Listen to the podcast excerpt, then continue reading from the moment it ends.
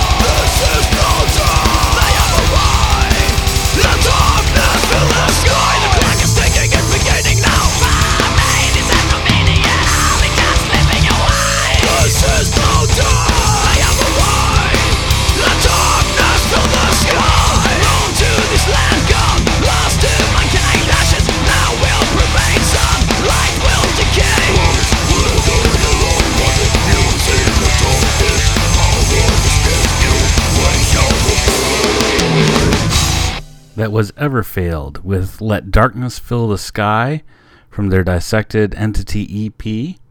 Prior to that, Healer in Death by Moray Eel from Priest Hunter. Just Excuses by Memories Lab from Stronger Than Hate. And starting it off, Cathexis by Of the Eye from Balance and Stars. I want to thank you so much for checking out the show and remind you it's the bands that make this show possible. So head to the shows, buy a t shirt, buy an album, name your firstborn son after them. Yeah, you've already done that, haven't you? I'm pretty sure you have. I asked you to do that before. So, anyways, whatever it takes, let them know that you care and that you heard it here on openmetalcast.com. I'm going to finish it off with some of that good old fashioned folk metal from Drakum. This is Around the Oak. Thanks for listening.